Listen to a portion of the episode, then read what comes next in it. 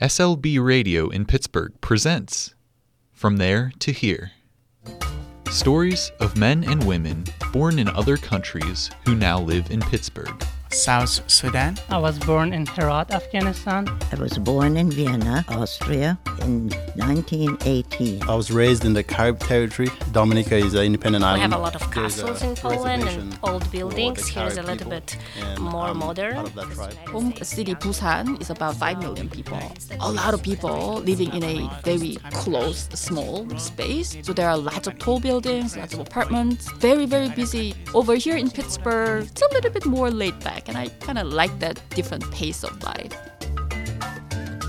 On this episode, Daniela Garcia. Daniela is from Peru. She talks about growing up in Lima and about visiting Machu Picchu. She came to Pittsburgh for graduate school, where she met her husband and settled into the city. Here's Daniela's story.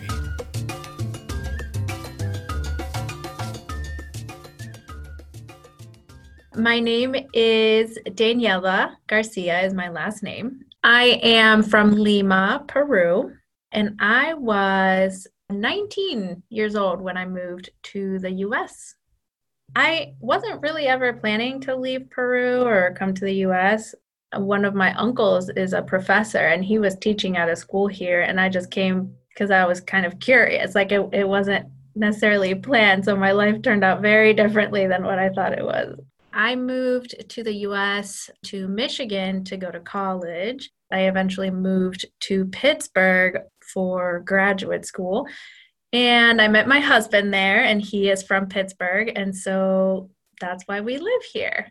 I am a social worker.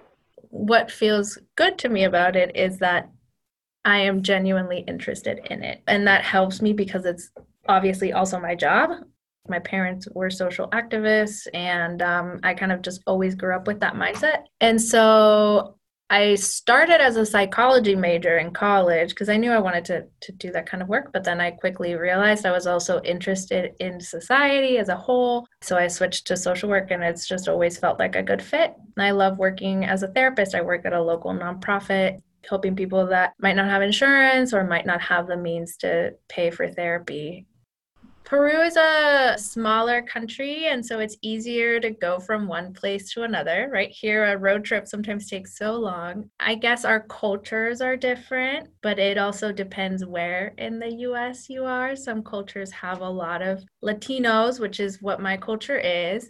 And so those places don't feel that different.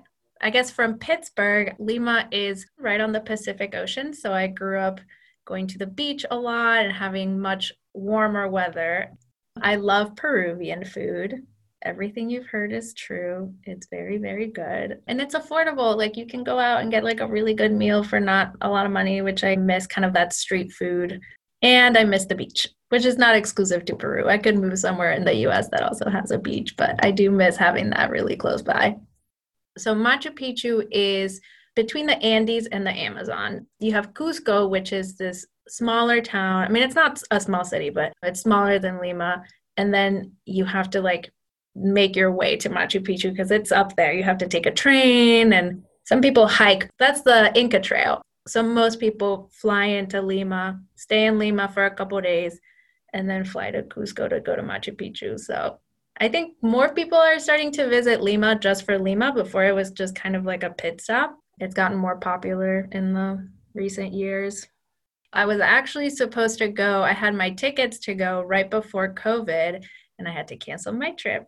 But Peru kind of quickly became a focal point in COVID. It was like top 10 in the world for cases. But I think what was happening was there are just areas in Peru that are really densely populated. And so it was spreading much more so our hospitals were getting pretty overwhelmed because it's a much smaller country there are just things that our government can do uh, and our government works differently like we don't have governors for each province something that was put in place the same week that quarantine started here in Allegheny County, Peru fully shut down. So they shut down the borders, they shut down like every business, everything just had a curfew.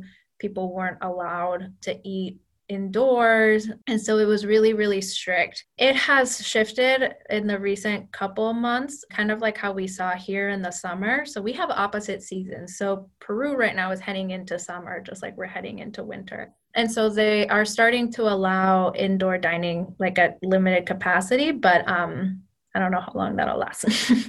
okay, so I've been to Argentina, Colombia, I've been to Venezuela, I've been to Bolivia. And I think, you know, we're all neighbors. I've only experienced like good vibes from other people. Even when traveling, I backpacked in Peru a few years ago and um, I met people from all over that were backpacking there. And it was fun. It, you know, you just kind of meet different people and we kind of, I think, see each other as cousins, like we're neighbors, right? Pretty close relationship. Unless we're playing each other in soccer, then it's like something really different.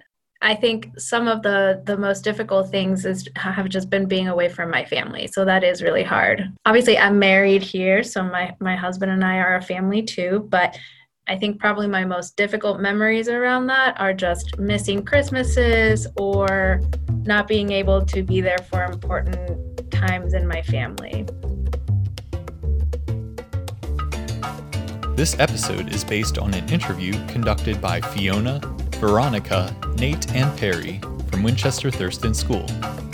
To learn more about SLB Radio, visit slbradio.org.